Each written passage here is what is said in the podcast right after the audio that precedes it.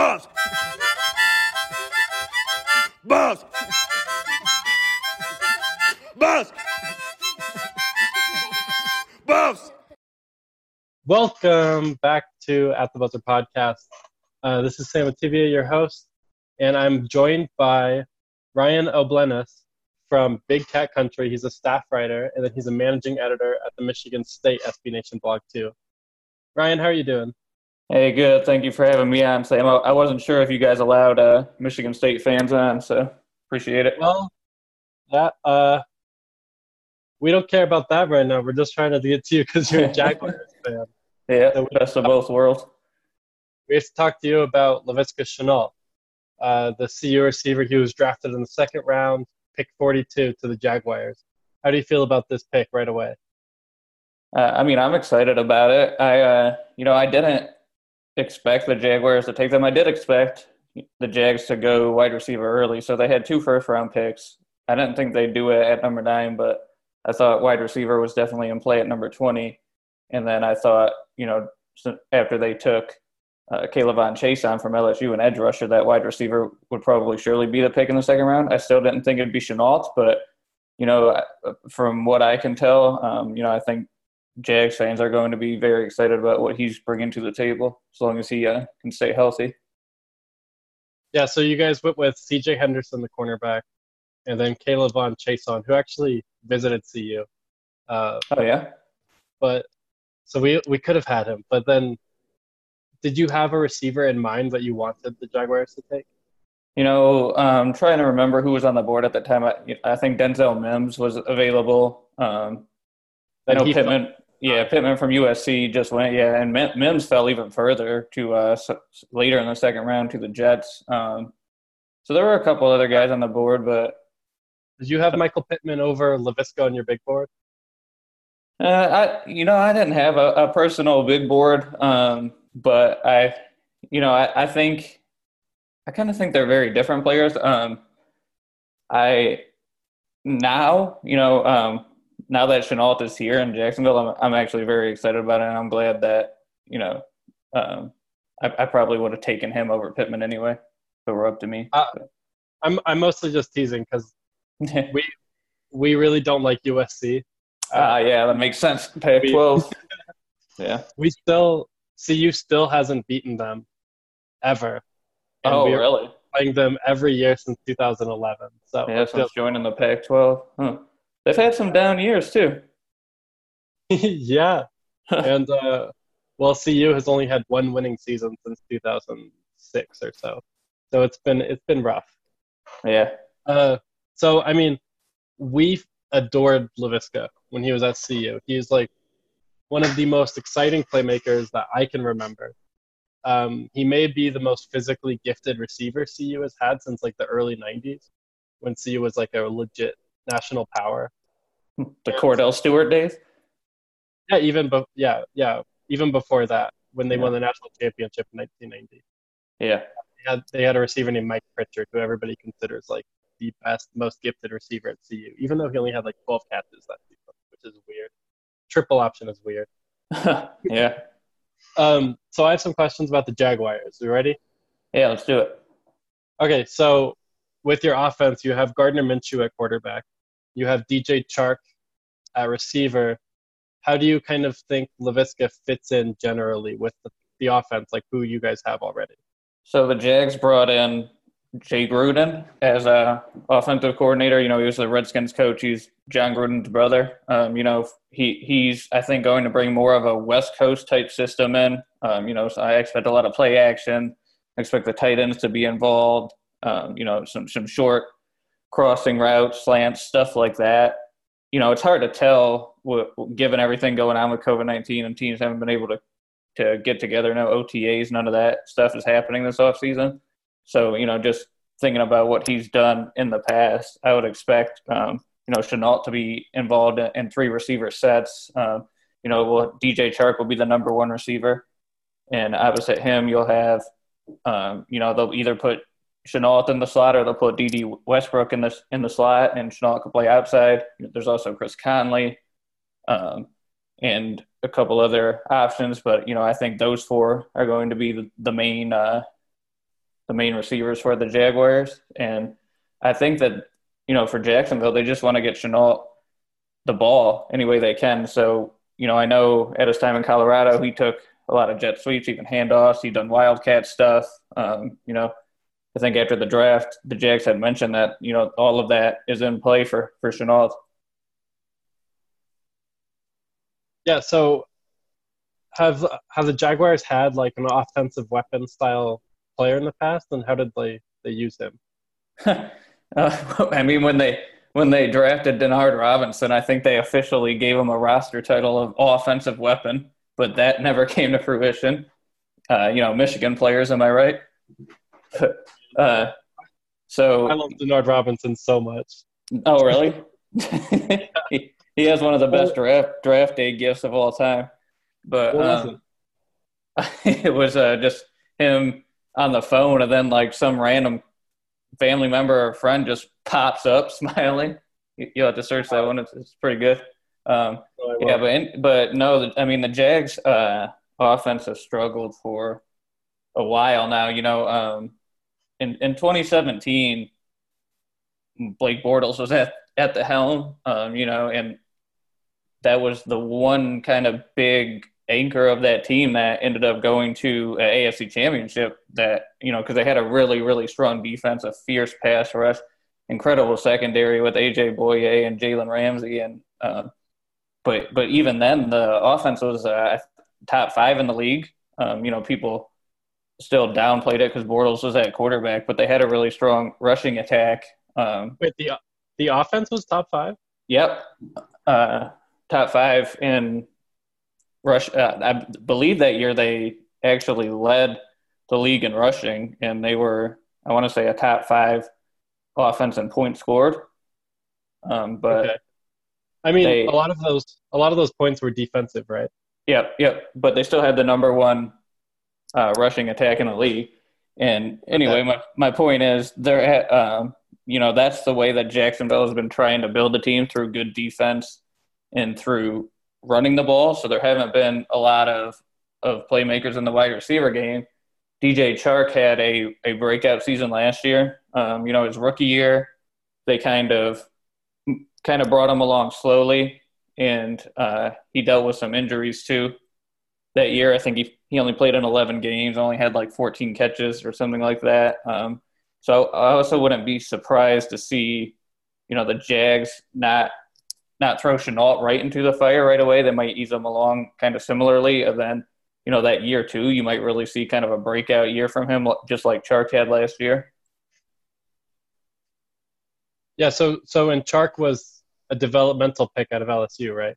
Yeah. He was something of like a raw physical specimen, I guess. Yeah, he was a second round pick. Um, you know, he wasn't ultra productive at LSU. Some of that was on the quarterback play and you know other factors, but you know, he, he was he's big. He's like six foot three or six foot four, and he's fast. Uh, so yeah, I mean, a, a, lot of that kind, you know, a lot of picks based based on guys who have physical traits are, you know, based on potential of what you think they might be able to do. And you know, uh, Chark, based on his performance from last year, proved them right. And I think, you know, he uh, pairing him with Shenault, you know, that could be fun for the future of this team because they're both really young receivers. Yeah, and I mean, I personally love Gardner Minshew, but I've heard that if they if the Jaguars struggle this year, they're going to be looking to replace him. And depending on how badly they do, they could be looking to replace him like with a top three pick. Do you do you see that as a threat for Minshew? Yeah, I'm I'm a huge uh, Minshew fan myself. I mean, I want him to be the man. I can't promise that he is, but if you look at his numbers from last year, you know he first of all he he won six games. Nick Foles didn't win a single start. Um, so all the all the wins that the Jaguars had last year, what Minshew was responsible for. If you look at his numbers compared to all the other rookie top picks, Kyler Murray and Daniel Jones and Haskins, you know, Minshew's numbers either are better or compare very favorably um, to those players. So, you know, just because he's a six round pick, I think people kind of look at him as, oh, he's, you know, he's not the future. You can't win with him. But I'm definitely willing to give him a try. Um, you know, a lot of the mock drafts I've been seeing for, you know, the way too early mock drafts for 2021 that are already out for some reason are um, you know, they all of them had the Jaguars with the number one pick, and I just don't see it. The Jaguars have been terrible for, you know, the better part of 12, 13 years outside of 2017. They've never once had the number one pick. So, not even when they were a first year franchise in 95, they actually had the number two overall pick because that was the same year the Carolina Panthers came into the league and the Panthers ended up getting the number one pick. Um, so, I just don't see the Jags having the number one pick and being able to get Trevor Lawrence. They could have a top three and perhaps go after somebody um, like Justin Fields, but I, I think, you know, the Jaguars, I'll be honest, they're probably not going to win a lot of games this year, but I do think that they're going to to surprise some people, win more games than uh, people think. So I wouldn't be surprised if they had a top five pick. I don't think they're going to be in play for for a Trevor Lawrence. Um, we'll see. You know, if if Minshew is absolutely terrible and it's just not going to work, then maybe they will have the number one pick and get Lawrence, or maybe they can uh, package some picks and trade up and get them. They do have the Rams number one pick next year, just like they had it this year from the Jalen Ramsey trade. So, you know, it's all in play. But you know, I'd like to think that Minshew is going to prove his worth, and you know, he, the benefit of having a six-round rookie at quarterback is that he's on a super low contract. Um, you know, and you can use that money that you're not spending at the quarterback position to build around him with playmakers on the offensive side of the ball. So I think, you know, the optimistic side of me says that Minshew's going to get the job done. You know, the team's not going to be good this year. They're really young. Um, but if they can kind of build that foundation and, um, you know, Minshew proves that he's the man that should be the signal caller, then I think, you know, I think the future is looking pretty bright in that regard. So we'll see. Yeah, I, I mean, I would love to see Minshew be throwing passes to Shenault. They they played each other in college, and like CU fans, we we've always loved Gardner Minshew, like pretty much everybody else in the country. Yeah, he's he's really easy to root for. He's got all kinds of crazy yeah. stories, and he, he he's just he just seems like you know an everyday guy. Yeah, absolutely. He's uh from the south too. Yeah, I'm sure. yeah. Um. So I was kind of curious about the Jaguars' defense, mostly because, like you were talking about, they want to build defense first, but they've jettisoned pretty much everybody. They got rid of Jalen Ramsey, got rid of AJ Bouye, uh, Calais Campbell to the Ravens, and even Yannick Ngakoue wants out of there. Like, do you think that's an issue, or do you think this will be like a bunch of high-scoring games where we get to see Chark and Shenault racking up some possibly empty yardage? But I don't know. Yeah, so you know, um, like I said, the Jaguars had that incredible defense in 2017. They thought they could win that way. It all kind of fell apart in 2018. Uh, last year in 2019, they had the one of you know like uh, bottom four, bottom five run defenses in the league. And then, like you said, um, you know they traded Calais Campbell for peanuts, a fifth round pick to the Ravens, which kind of surprised a lot of people. I understood it because the team's goal was to get younger and to you know shed some contracts. They cut Marcell Dareus, and as you mentioned, they also traded Bouye, um, you know, and they also traded Nick Foles on the offensive side of the ball. So that was just kind of their plan is to get younger um, and get, you know, they had 12 draft picks this year, and they didn't trade a single one of them away. So there were, you know, there's 12 rookies coming on. This is going to be an incredibly young team, and on defense, especially too, the whole secondary is revamped. You know, they took Henderson with the ninth pick. Um, they signed Rashaan Melvin in free agency. There's also Tre Herndon, who's going to start at the outside, who's a young guy. And there's uh, DJ Hayden, who's the starting slot. They drafted my Michigan State boy, Josiah Scott, in the fourth round, who's um, also probably going to play some nickel cornerback, going to play some special teams. Uh, you know, at linebacker, they signed Joe Schobert in the offseason to play middle linebacker. That is going to benefit the Jaguars, I think, in a big way because – that allows Myles Jack, who has been playing that Mike position, middle linebacker, um, the last couple seasons, and, and it's just obviously not a natural fit for him. He's much better as an outside linebacker. He played the same position um, in 2017, 2016, and did a, a very good job at that. And now, at you know, the expected move that the Jaguars are going to make is to put him at um, the weak side linebacker, the will, which everybody thinks going to be a more natural fit.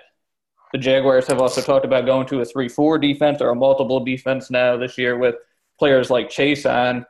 who they can put on the edge and Chaisson is kind of a lot like Shenault on the defensive side of the ball, in the fact that he's very versatile, so that they, you know, I wouldn't be surprised to see him play stand up edge rusher in a two point stance in the three four alignment. He might play some Sam strong side linebacker in the four three alignment. He might even play true defensive end with a, with um, you know his hand in the dirt. So I think it's going to be interesting to watch. It. Um, I don't if as you were saying, do I think you know a lot of the Jags games are going to be shootouts?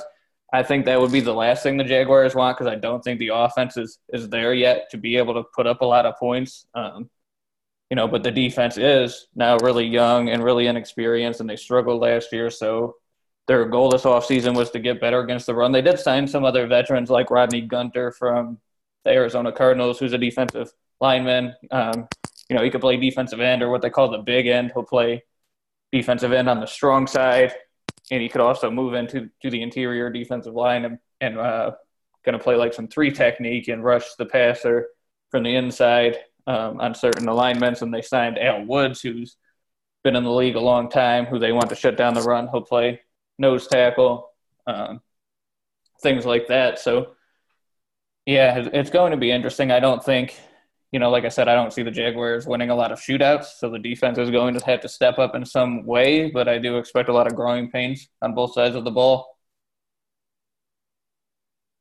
Okay, um, so I think you you you answered my questions pretty thoroughly so far. Um, I do have some other tangential questions. Sure. So you are you're in Michigan. You're in Detroit. Yep. Aren't You so why why are you a Jags uh, yeah, so you know it's it's a funny story, but it's also not that interesting at the same time. So um, when when you live in Detroit, you know you you have the Lions, who of course I'm a fan of because they're the home team, so I root for them. Um, but when you have a franchise that you know is the Lions that has been in the league forever and literally never even made a Super Bowl, barely ever make the playoffs. They haven't won a playoff game since I think 1991 um, you know, you, you might want to find a new team to root for. And I um, was like, you know, 10 years old, I want to say, maybe nine. Um, and there was this old video game called Tecmo Bowl on the Super Nintendo. This was right before I started getting into football. So like this this game was kind of what introduced me to the NFL and the teams and how I learned a lot of the players and things like that. Um, so this is like you know 1999 2000 maybe but this game was probably from 1995 um, and that's how I, I was like just randomly looking at teams and I stumbled upon the Jaguars and their teal color and their um, their roster and their name and stuff kind of kind of stood out to me. So I started playing with them in Tecmo Bowl, and at the same time I started keeping up with them in real life. In 1999 was the Jaguars actually went to the AFC Championship, so th- this was right after that. Um, the team was good, and they. Sorry, what was that? Would you guys lose to in that championship? The Tennessee Titans. Oh, oh, you played the Broncos the year before in the playoffs then. Yeah. Oh. Right. You remember when the Jags beat the Broncos in '96? That was fun. '96 playoffs. I was actually born in '97. I asked oh. from the from the VHS Super Bowl video. Yeah. Yeah, I was I was uh I would only been like five or six years old at that time. I wasn't watching football, but I've watched a lot of the highlights. But yeah, the Jags did go in there '96 and beat the Broncos. So '99 um, though was the year that they lost to the Titans because the Titans allegedly stole the Jags playbooks that year. Um, actually, the Jaguars went four, Jaguars went 14 and two that year. Their only two losses were to the Titans, and then they also lost to them in the AFC Championship game. So they just couldn't figure them out. Um, Damn. Yeah, but yeah, so I mean that's basically the story. I just kind of stumbled upon them in this old video game that like my dad had at his house and um, started, you know, following along with them. You know, they had they were a good team back then. They had Mark Brunell, they had Fred Taylor, Jimmy Smith, Keenan McCardell. You know, that the team was loaded, so it, it was fun to watch. Yeah. yeah Tony Boselli too. Yeah. Um, yep. So so you're also a Michigan State writer. That's true. So moving into that, how how do you feel about Mel Tucker going to Michigan State? Well, um, you know, my initial reaction was uh, the the big storyline that everybody expected was for um, Luke Fickell to be named the head coach, um, Cincinnati's head coach. Which so I was preparing myself for that. Um, then you know you have all these guys on Twitter who think they're reporters and stuff like that that really aren't. Who um, you know were saying a lot of this stuff about Fickell, you know, that he's going to sign as the next Michigan State coach, according to anonymous sources, and blah blah blah. Um, and then it turns out that Fickell didn't want the job, so um, you know, middle of the night, it's announced that Mel Tucker is the coach, and my um, you know my initial reaction to that was, okay, this guy used to be. Actually, my first thought was this guy used to be the Jaguars' defensive coordinator, and um, you know, at one time he was their interim interim head coach. That's So, right. I forgot yes. about that. Yeah, so I so I knew who he was. Um, you know, I knew he was at Colorado, and you know he actually started um, some of his coaching career at Michigan State too under Nick Saban as a graduate assistant. So he had a lot of ties to um, you know things that I was interested in. I knew he was a good recruiter. He just had brought in a good class to Colorado, like a top thirty-five class, I believe. Um, you know, so for me, I'm excited about it. I know that you know he's he's I know I know that you guys aren't uh, you know aren't too thrilled with him right now, given that he made that Twitter statement about he was staying at Colorado and then kind of just accepted the Michigan State job anyway, which I understand. Like, I mean, that would rub me the wrong way as a fan too. But um, you know, so I'm really so far liking his recruiting. Um, you know, he just brought in an- another recruit today. Uh, like two or three weeks ago, MSU had zero recruits. Now they have 10. Um, so it's been fast and furious. Um, he just brought in a, a recruit from Florida today, a cornerback who's a four star from Rivals, um, three star in the composite. But I think why CU fans were so hurt was because he it felt like he he got he understood the program. He understood Colorado's history and that he was Yeah. committed to the to the growth of the program. and, And I, you- yeah, He was also like best friends with like the head basketball coach and had all this stuff going. He'd like yell at the refs at basketball games and like everything like that. And he was just so likable. And I feel like a lot of fans trusted him. And it was almost like a stab in the back when he left because it was like, oh my God, we found our coach that's going to stick with us forever. And so I think a lot of the hate is very defensive. I personally still like Mel Tucker. That's a hot take around here, but yeah. I'm wishing I, uh, him the best. Yeah, and I, um, you know, that that was also what I was going to say is obviously this has been very different. Um, the whole timing of everything is weird, right? Because Mark Dantonio retired a day before National Signing Day. Nobody expected it. You know, um, it was it was strange. He just he had just said uh, in like November, like after the season, in a press conference that he was coming back the next year. Um, so you know that that was strange when he retired, and then so obviously Tucker was starting late anyway. You know, Febu- I think he was hired February twelfth, and then you got the whole- the COVID nineteen situation. Now you can't bring recruits to campus. Campus is shut down. The coaches are working out of their houses. Um, you know, it's just really unprecedented times. But you know, from what Michigan State fans have seen from him, he's very personable. He interacts with people on social media. Um, you know, he like he, he's a very strong recruiter, which we like um, because you know Dantonio's game was more so going after lower rated recruits, and he did a very very good job developing them. You know, he won Big Ten championships with basically low to mid three stars. Um, you know, sprinkle maybe one four star or five star in every once in a while, but you know, those were the guys that he was built on. So far, Tucker is kind of on that same tier um, in terms of recruiting.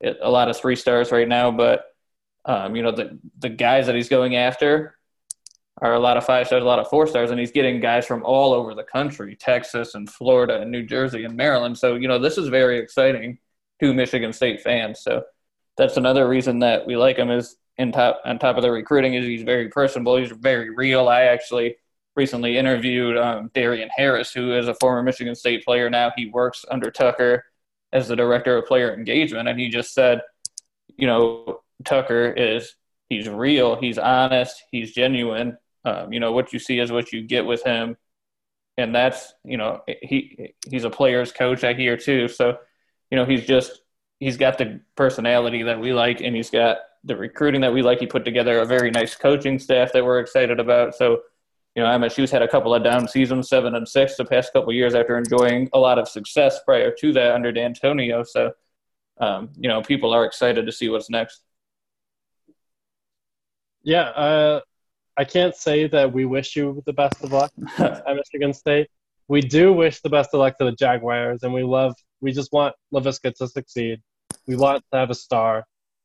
Yeah, um, you know, I think for Laviska, he will succeed in Jacksonville if he's able to stay healthy. I know that he, you know, he's very tough. That's something that, that the coaching staff, Doug Marrone, you know, and general manager uh, Dave Caldwell said after the draft that they really liked about him is his toughness. You know, he's tough as nails. He's ready to run through you. Um, you know, his versatility. I think, um, you know, obviously his health with all the injuries he's dealt with is the big knock on him. But like I said, I also could see Jacksonville kind of, you know, uh, easing him along and, and, not, you know, maybe he gets 10 touches or less a game. So he's not putting himself yeah. at much as much at risk. Yeah, at his peak, he was getting 17, 18 a game at CU, yeah. which was far too much. It was like right. when CU needed when they needed a play, they would just smash the Viska button over and over. so yeah. you gotta get, get, the ball to your playmakers, but yeah, yeah, do it wisely. That will happen. Yeah, and he can be more effective with less touches. So yeah, we're really wishing the best for him. Um, do you have any final final thoughts? Go green. Oh no no no. All right. Thanks, Ryan. We appreciate you coming on. Yeah, I appreciate you having me.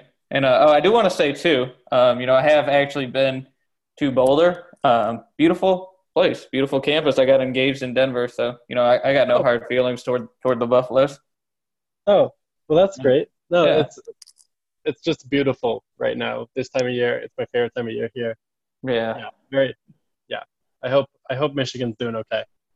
uh, you know, it, it, snowed like four or five times in the month of April, so you know that was that was uh, pretty lousy. But you know, nobody can really go anywhere right now. Anyway, we're under a you know statewide lockdown, so it doesn't really matter, I guess. But it's starting to warm up now, so that's good. Yeah. All right. Yeah. Thanks for coming on. I appreciate it. Yeah. Thank you for having me.